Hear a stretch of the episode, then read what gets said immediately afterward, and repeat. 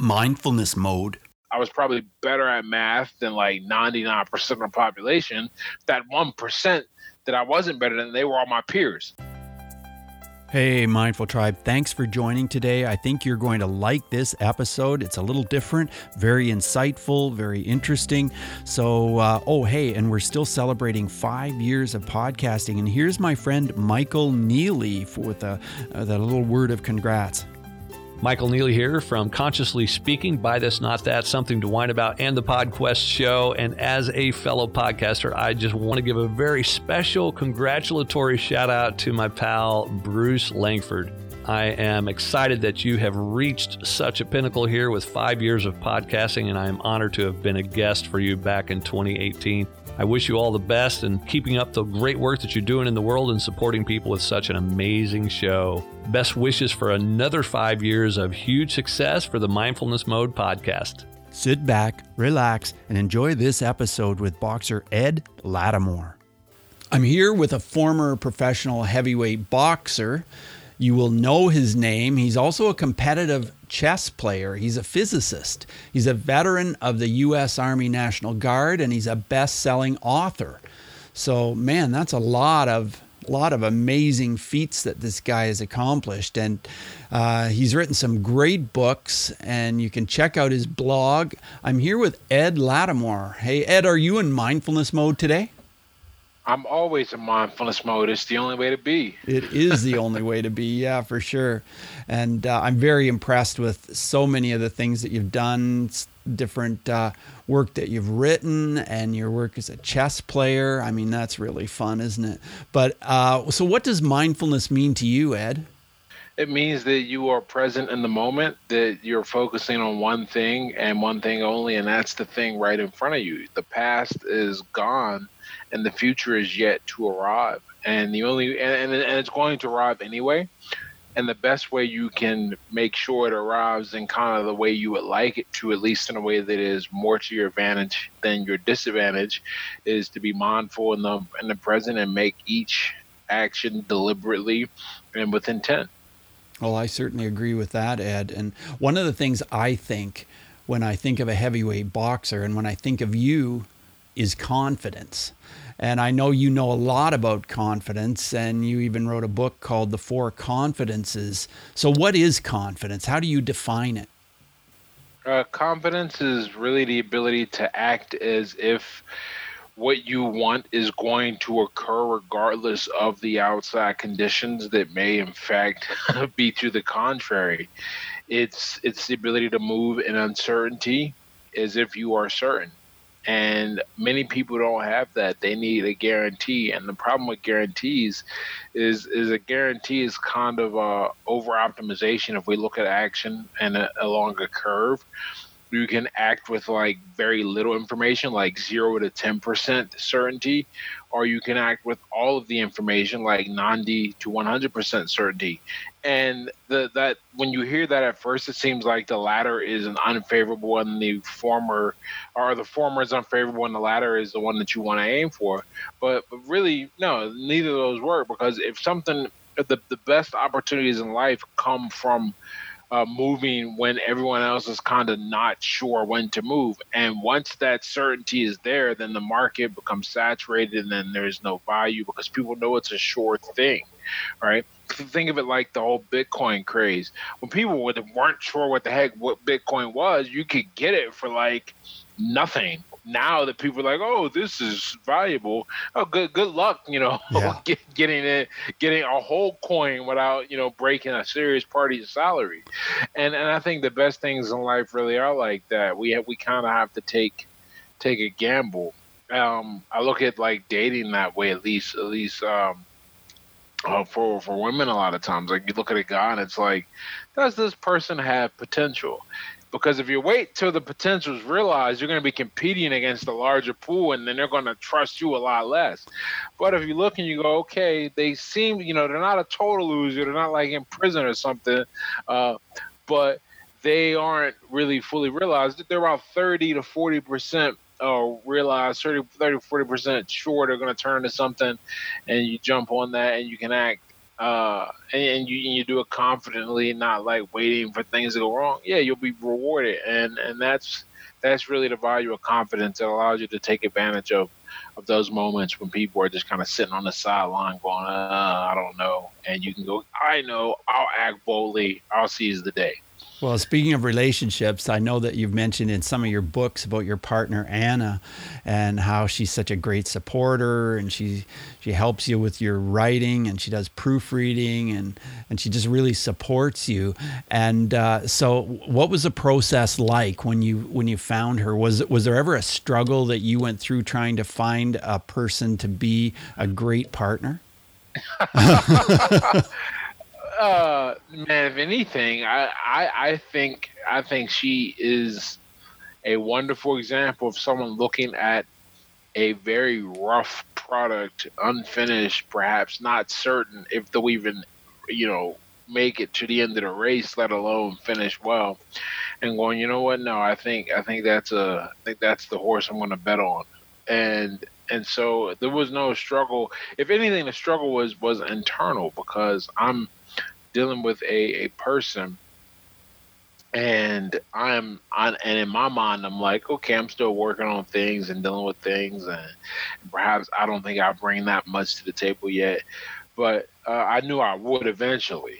And and one of the things I always say about dealing with her is that is that I got so used to dealing with uh, low quality low caliber that I thought there was something wrong with her when I met her. Uh, but but you know, as, as time goes and you just you learn and you see, it's like no, no, it's really like now I'm, I'm extraordinarily happy in my life and have been uh, for quite some time.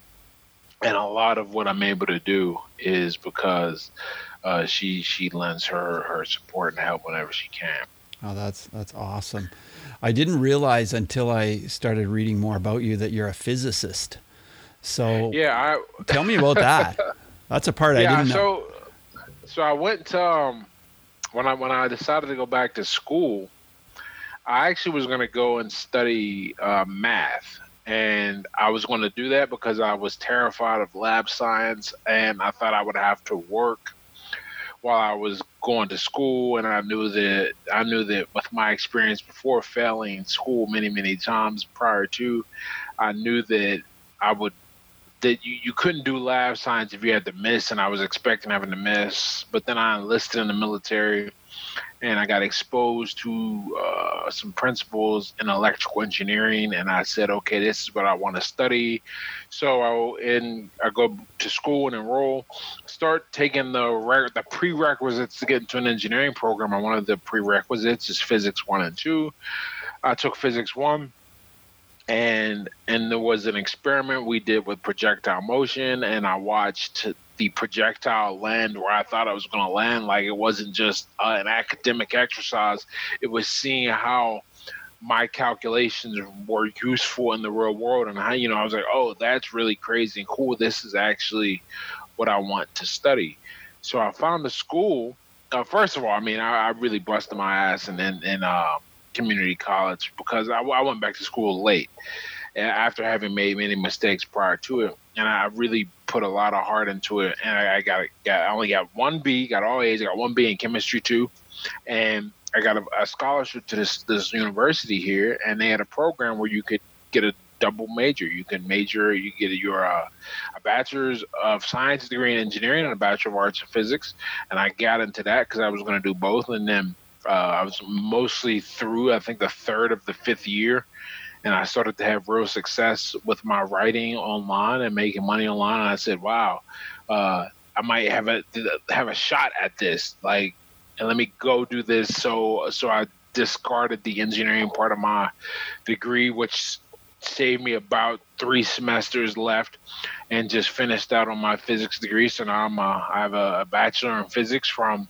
uh, Duquesne University. I just looked up. I keep it on the wall above me where I work. yeah, yeah. Well, my son is uh, a physics student, and he just loves it as well.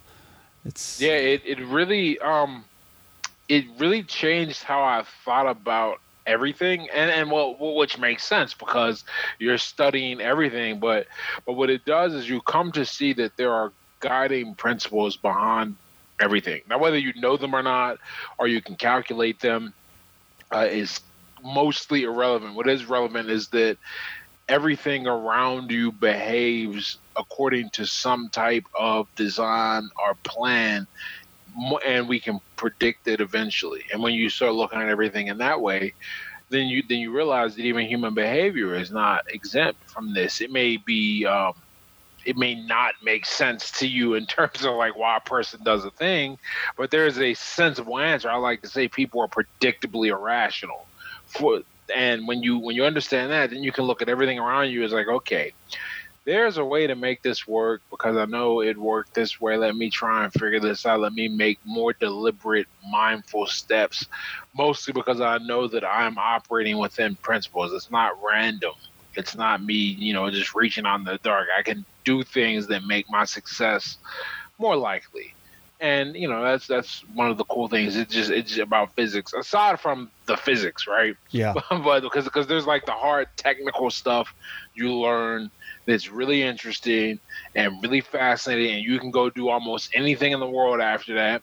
But then there's also the mental models that you get for looking at other problems not related to science. Yeah. Do you think the physics helped you change your mindset so you could become more successful and feel better about yourself? Oh, absolutely. Um, well, not just that. So, so one of the, the stories I write about, I, I, tell a lot, is that I was a terrible math student in high school. Like, failed it. Uh, I had no confidence whatsoever in the math, and and I was like, all right, anything related to quantitative reasoning that was not going to be my future. Yet here we are with a physics degree. And how did that happen? Uh, how did I get the confidence to do that? Well, part of it, which led up to that, even before the physics, uh, boxing, boxing really uh, watching myself change in boxing. I said, okay, I did that. I'm gonna figure this physics thing out. And each, I mean, like we're talking like little, little steps, stepping in, nothing big. Yeah. And, and a lot of it was a struggle, but each time I just got a little more confident uh, in myself and my ability to figure out difficult things. It's where I, I came to the conclusion that uh, the one of the most powerful beliefs you can have is that if given enough time, you can learn anything, and that's pretty much how I looked at how I got through physics. Is that I would sit there and I was like, okay, I know that with enough repetition and time, I'm gonna figure this out and and not only that, and, and I'm, I'm, not gonna lie, like I couldn't have done that degree uh, probably ten years ago. There were a lot of people who had put up videos and walkthroughs and explanations on the internet. I was it was just easier to find information and learn that way. But what it does is it let it, it lets you see that if you want it, I, I really wanted. It. I mean, at this point, I was I was there. I did it. Uh, I really wanted it, and I, I just kept kept putting myself to the ground and learn. And, and I knew my weakness. I knew I knew I had worked really hard to become stronger at math. I was probably better at math than like 99% of the population. That 1% that I wasn't better than, they were all my peers, yeah. uh, all my students. The, the, basically, um, the, the kind of people that, that either, you know, kind of waddle through physics or like, ah, I want to step away and go do like computer programming or something like that. So, uh, doing something that hard uh, really helped me uh, just develop a, a, even a, even a, a a greater surety in myself. Even, and I want to go back to when you were a kid, and I want to want to know if there was any indication that you were going to grow up to be a champion boxer. No, not at all, man, dude. I am look. People don't understand something. This is so. I didn't start fighting uh, until I was 22 to begin with, uh-huh. right? Uh-huh. Uh, and and that you know that's that's old-ish. Whatever, that's old. Let's let, that, yeah. that's old to start. Um, but but prior to, I mean, I had like thought it was interesting, but I wasn't a kid that fought if I didn't have to. I mean, I fought a lot until I got to high school, but that was mainly a function of the environment that I grew up in. And but but it wasn't a thing I sought out. Uh, I really, I mean, I hated getting hit, and I, I didn't want to hit people. I mean, at the same time, at the same time, and this is one of just one of those personality traits, I absolutely abhor feeling like someone making me feel like I'm, I'm weak or incapable. which is a lot of what you know kind of goes on in bullying. So yeah, I made sure I was a very difficult, um, difficult target for bullying. And but but but other than that, I mean, like once I got away from a, a bullying environment, I didn't, I did, I don't think I was in a physical confrontation from like the age of thirteen to 22 when I started fighting again. Yeah. Uh, so uh, the, but but uh, the there was no indication that, that I would I would take it on. I mean, I was always uh, nice. I really learned the power of diplomacy, and if you if you can if your friends are are worth more than enemies, generally speaking, and the more of those you can have without kind of ingratiating yourself or or being self-deprecating, you you can do quite a bit of you, you can be safer. Just life is easier that way. I, I never thought i would fight uh, at all. And then one day um, I, I, had this idea and it didn't go away and so i walked into a boxing gym and and then i just i just said I, i'm either going to get beat out of this like like or or someone's gonna come tell me dude you know what you're really going, you're risking your life. You're just not that good. Stop this. Um, and neither of those things happened. So I just kept getting a little better, a little better, a little better, and had had a really good, really good career, especially a really amateur career. I thought I think you know is is better than than most fighters who are ever amateur, and and uh, my professional career was was all right too. Yeah. Well, Ed, one of the books you wrote and published in 2018 sober letters to my drunken self. How long did you struggle with problems with alcohol? Uh, you, you, know, and no one thinks they're struggling until yeah, until yeah. they admit that they're struggling, yeah. and then at that point, it's like you know. But but it's funny. I remember probably I stopped drinking in 2013. Uh, probably two years prior to that, I had a realization. I was like, you know what? there might be something going on. Uh-huh. Uh, and, and everyone comes to that realization in a different way. Uh, for me, I realized that uh, my behavior under the influence was just not acceptable. Uh, I was not as well liked at all as I thought I was, and and but but when you when you have a problem, you try to justify it. I remember justifying it, thinking, oh, I wouldn't like these people if I was sober anyway, right? Mm-hmm. Is what I what I said to myself, and or, or I accused them of being hypocrites because they were drinking with me, things like that. But as as you get older and you and you and I don't even think it's a function of age because everyone does it differently. But I guess is is you what happened to me is I had to look in the mirror and I had to be real. I had to go, okay, you have control over this, or or at least it's a choice. Is a better way to put it. And and you're making a choice to engage in an activity that at one point I jokingly said that like 95% of my problems in life happened either under the influence of alcohol or they were exacerbated by my intoxicated mindset. Like I was aware of the like the damage, and I didn't mm-hmm. want the damage, and I started to build myself into someone who who could be more. And so I said, okay, I gotta, I have to accept though that there's an issue here, and and do something about it. Not just think about it, not just talk about it, but do something about it because because it's worthless. You know, um, I, I stopped drinking when I was 28 I think 20, yeah, 28. I was 28. And, and I remember though, when I was really, you know, putting out the pros and cons list, going like, you know, one day I'm gonna turn 33, and if I keep this up, uh, am I gonna be? Am I gonna have more options or fewer options in my life? And and I could not see any way beyond luck that I was gonna have more because I because I had you know been out running the law of large numbers already, and I, I had gotten very lucky. Uh, but just uh, you know, look, I think I think there's a lot of us walking around like that, who if the coin landed on heads instead of tails, we're looking at at least serious prison time. Uh, but instead, you know, cop doesn't pull you over or he doesn't think there's something wrong. So very fortunate in that regard. And I said, you know what, I won't continue to get lucky. I, I recognized that, and then I didn't want to have to get lucky anymore. I wanted some control in my life. Well, that book that you wrote, it's called Sober Letters to My Drunken Self. I really liked one of the things that you said in there. You said the same thing that drives your alcoholic destruction can drive sober accomplishments. So tell oh, me about absolutely. that. Yeah, tell me about that's pretty hey, cool, really.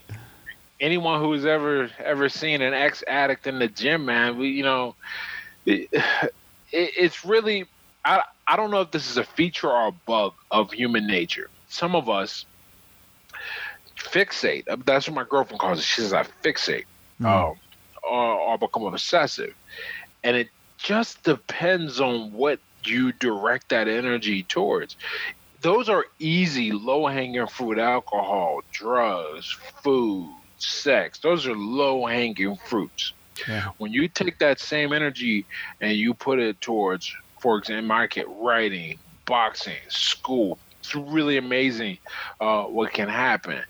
But I realized that, like, and I don't remember when I realized it exactly. Uh, probably right around the time when when I I think I went out one time uh, while I was sober and and I got bored, so I just went home. And I knew before I would have just stayed and drunk and tried to make things cool or waste more time. But once I had a thing to do, some things to care about, that all that energy that was was spent on just obsessively drinking and, and staying in the cinema was put on that.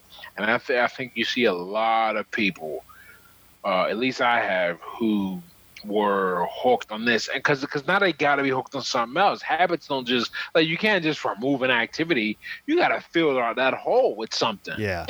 And if you fill that, if you fill that hole with something good, it, it's your life. It, it, instead of just getting back to normal, you start the, your your foot's on a pedal towards greatness, towards being something cool that you had no chance of being before because you were like you weren't just your foot wasn't just on the brake, you were in reverse when you were like really hooked on on the destructive activity. But when you start, and then, and then there's the negative externalities that come with that.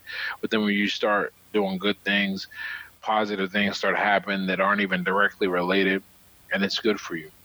I know you spend a lot of time writing. When did you first figure out that you liked writing and that that was something that kind of fueled you? Oh man, I've always loved writing. I when I was a kid, my favorite video games were the Final Fantasy series, all the RPGs, because they were they were text based. You would read the text and follow the story. I mean, there was occasionally some gameplay. For the most part, you were following a story. And I said, I like that they're able to engage me with just words and I read a lot of books when I was a kid and continued to read. And, and I said, I want that. That seems like a cool superpower. Let me put some words out and people will continue to read it. And then the internet came along. It's about game changer, right? Yeah. I mean, they, they say they say the that like the whole um, gatekeeperless social media internet realm for like writers and creators is akin in terms of the changes that it, that it, it it's allowed to happen that it's akin to the Gutenberg press back in the 1700s that allowed everyone to have access to books. And you know I think that's a on par. I don't think that's an exaggeration or anything. That's an understatement. Because a person like me is able to sit and write, and not just write, but build an audience if I want to. Now there's skills to go behind that. So you know, because I'm competing with other, we're not really in competition, but but attention is finite, and I have to get more of it than the other guy. So I can sit and compete and write and create and, and write the things I want to write and and not be beholden to some type of standard that a company has for me as a publisher or or an editor or something like that. And I can have a lot a lot of fun, and everyone has that capability. And but but for me in particular, this writing thing has always been something I wanted to do, and I'm so fortunate that I was born in an era where I could do it from right here on from uh, on my computer on my phone. Really. Yeah, yeah, yeah. It is great. You have a superpower and you even put that superpower into the title of your most recent book. The book is called Not Caring What Other People Think is a Superpower. And I think that's f- incredibly true. And a lot of people don't realize it. So, where when did you discover this, and when did this kind of become a revelation for you, Ed? Uh, mo- mostly when I was getting sober, you know, because I realized. So, so, so remember, a lot of these these problems that I talk about, they're multifaceted, multivariate problems.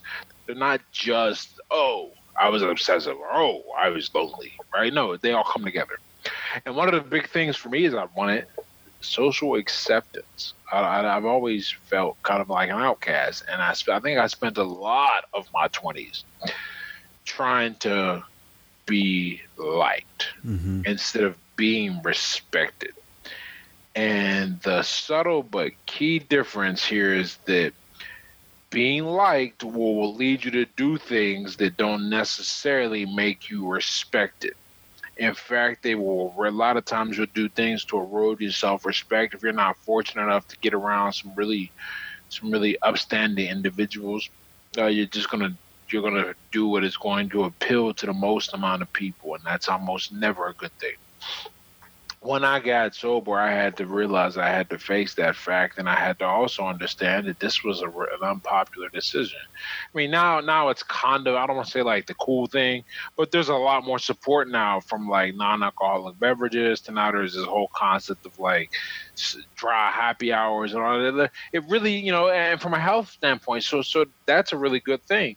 But I don't think there was this kind of support. Uh, there's certain, in fact, there wasn't this kind of support uh, when I did it, and I I knew I was going to have to not worry about how I was going to be perceived. I knew I was going to have to develop my own frame of reference for what was acceptable and and, and approval, and most importantly, and I, I didn't know I was going to be chasing respect but the difference between being liked and respected, I started on earlier, is that when you behave in a respectable fashion, uh, you may not necessarily be liked in the sense of let's always have that guy around.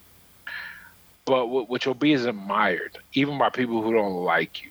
And and they will recognize those traits in you that they wish they had or that their friends had or whatever. And that is a way more powerful than being just liked. Being liked is like it's, like grade D beef, man. Like like like you can eat it. I mean, but but like you you shouldn't. Um, and then there's respect and being being admired. That's like filet mignon. That's the real good stuff. Uh, and and if you can get that and live on that, you you're just gonna have a better life. You're gonna make better decisions, and then it's gonna continue to compound because now at this point, I, I do not do a single thing based on how anyone is going to perceive it, except myself and how I'll feel about it. And so if if this will make me feel a certain way, if I feel like this this adheres to my values, if this lines up with what I feel is important, then I then I do it. And and that's safe now because I have something to lose because I'm, I'm respectful because I'm not chasing because before when it was important to be liked, that that was my value.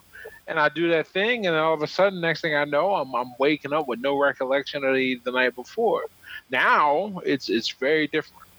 So if you want to celebrate something now, and maybe you feel really great about what you've accomplished in a day or whatever it is, what do you do? What do you do to celebrate?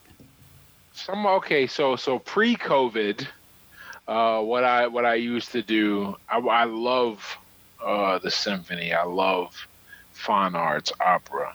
That really is the thing I spent the most money on. Uh, that and travel.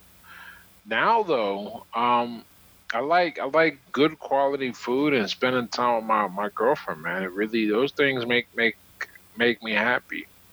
So like if I have a really great day, I'm just like, all right, you're not cooking. We're going here or here because now the restaurants are open again, which is nice. Yeah. Uh, so yeah. so there's there's a way to a way to celebrate. But that that's how I how I I like to treat myself. I like to kind of um, self fulfill uh, it turned my life into a self fulfilling prophecy. Is if if I have a great day and then I go celebrate by having a great high quality meal, then I'm geared up and excited about the next day. Compare this to, to celebrating by, by, by you know perhaps drinking a little too much, and now now now you've lost at least twice, maybe three or four times. One one you lost because that time is gone. You know yeah. when I come back from my dinner, I can do some more work if I want to. Sure. Uh, two, that you have conditioned yourself ever so slightly to not really want to work that hard because now now you're not greeted with something enjoyable you're greeted with pain and no one wants no one chases pain uh but at least not without a, a, real reward, and that is not a big enough reward. And those are the two big ways you lose. I mean, we haven't even factored in recovery time and stuff like that. Uh, but but these the way I celebrate now, I mean, it's, it's always good. It's always enriching. I, I bond and build time with my my girlfriend. I, I have a, a solid meal, good meal. Now we can eat outside, which is nice. When when it's not nice outside, we'll figure something else out. But but now you know, um, I was I was thinking about this like like two summers ago. I went down to Fort Worth. Yeah. Maybe it was last summer, uh-huh. and and I had some time to kill and and my brain was like completely different. Like like old me looking for time to kill, whatever like looks for bars and stuff. I found I think what I, I found a museum and a, a jazz show and hung out, got some sushi and watched the little performance. It was like so so you start finding things that make you smarter and happier and stronger to celebrate and you end up life is just constant upward spiral. Oh, that's great. That's great.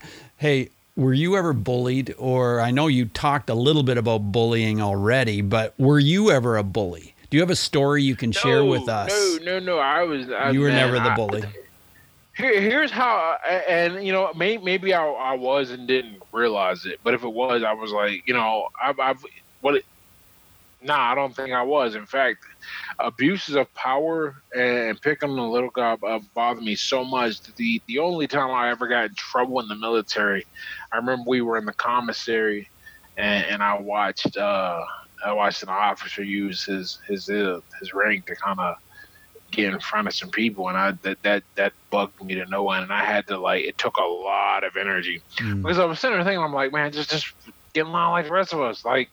Uh, but I knew that was a battle I would lose badly, and it would probably cost me uh, more. But no, I I can't. I, I really hate picking on the uh, anything that that occurs to people who aren't strong enough to defend themselves or deal with. I think that comes from being a, a competitor. A competitor likes strong competition, right? But but if you, but, but what good is it, you know, picking on somebody who can't do anything? Even people who like go out of the way to kind of provoke you. If you look at them and go, you know, it's like it'd be like if a kid started calling your names, and you look at the kid and be like, "You're six. You don't even know what you're, but you're even saying. Let alone like, how am I supposed to react to this? I just got to look at you and go, okay, that's cute. You know? Yeah. Yeah. Yeah. How you react is everything. Yeah. As we move on, Ed, I want to ask you five quick answer questions. So just 30 second answers are perfect. Here's the first one Who is one person who has influenced you in the area of mindfulness? Uh, my coach, Tommy Yankello, uh, by far. Uh, just watching the way he he interacts and entered and educates uh, the, the, fighters and his family and people around him. It's a very um, it's a person I look up to and I like to to try and emulate in my in the way I, I teach and handle things. So, how has mindfulness affected your emotions? Oh, about well, well. The, the good news is I don't like. I mean, I uh, things upset me, right? But I, but I recognize that, and I try to do something about it. And I have a, a lot of strategies to keep myself from ever reaching a point to where uh, the anger is even remotely out of control. In fact, if I get too angry, here's how good I am at, at controlling and doing it. I my, my body's not used to the the chemical changes that that go on when you get angry. Yeah. Like so it like I hurt for like a day. Like my head hurts and I'm I'm on edge and I feel pain because I'm just not used to being angry. And so I, because I I work so hard um on, recognizing the problem or solving it or redirecting it. I, I think pure unadulterated anger is when it when it reaches a point where it controls you then it's a problem. The the, the, the goal is never to, to like get rid of your emotions. It's to make sure that you don't make permanent decisions in these temporary states of mind and they're going to have repercussions and i really try to avoid that yeah yeah tell us how breathing is part of your mindfulness when you pay attention to your breathing, the cool thing about breathing is like you, your body's gonna force you to do it. Like you, like you can't choke yourself out, right? Yeah. Uh, or hold your breath into oblivion. So the now that you know that you can't can't get away from it, now you can just kind of use it to rhythmically keep put your mind on something. If there's nothing else to put your mind on, you always have your breath and your heartbeat, uh, which is not directly related but correlated and that's another kind of automatic system you can put your mind on. If you put your mind on these things there's something great about like like a rhythm. And we, we have a research on this about like why classical music helps people learn because it is done to a certain uh, beats per minute with you know the metronome and you get the same advantage i think if you focus on the rhythm of your breath and your heartbeat and then that's that's just the psychological advantage. We haven't even talked about the biochemical one. When you when you focus on your breathing, when you focus on your heart rate, and then try to you know control it and match it, uh, or match and control it, then you you do have an effect, and that lowers cortisol, could stabilize your blood pressure, keeps your mood, uh, improves your mood in general. So uh, that that's really important to be able to focus on that rhythmic, automatic, built-in metronome. Yeah. Uh, that's really cool, that built in metronome, that's for sure. Uh, I want to talk about books, and you've got some really great ones. And Mindful Tribe, you can go to Ed's website, edlatimore.com, E D L A T I M O R E. And he has a terrific book there for free on his website called The Four Confidences that we talked a little bit about. He's also got the book I mentioned, Not Caring What Other People Think is a Superpower. And he's got Sober Letters to My Drunken Self. But, Ed, what book would you recommend to uh, read that's sort of related to mindfulness? Oh, uh, not caring what other people think is a superpower, for sure. Uh, that that book was a series of essays that I wrote around the different areas in my life that, that I got a that I got control over, or that were important to get control over when I started making the, the change to lead a life that would make me respected versus liked. And I think there's there's a lot to learn in there for anyone. Can you share an app that can help with mindfulness? Oh, uh, yeah, I actually can. The Forest app. It is great. So, the, so, so this is awesome. It, you you pull the app up, and you can't do anything with the app up. Uh, and if you do, you lose. And the whole idea is you grow a tree, and you keep growing trees, and you, you grow out a forest. And the, and the more you you watch your forest grow, it kind of goes, oh, you're you're concentrating, and not being distracted by apps or push notifications or opening up other windows because they have a desktop version as well, and it really helps you do a lot of work and really helps you focus. Well, that's really cool. I haven't heard of that app. So I'll put it in our show notes at mindfulnessmode.com and it's called the Forest app. Yeah, I'll check it out. That's really awesome. That's really cool.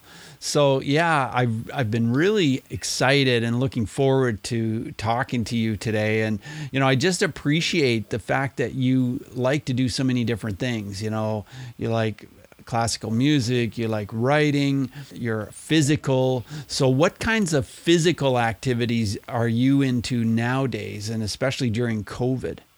Uh, so, the, so the really cool thing is the gyms are open around here. Okay. So that that's that's really nice. So I can do mostly everything.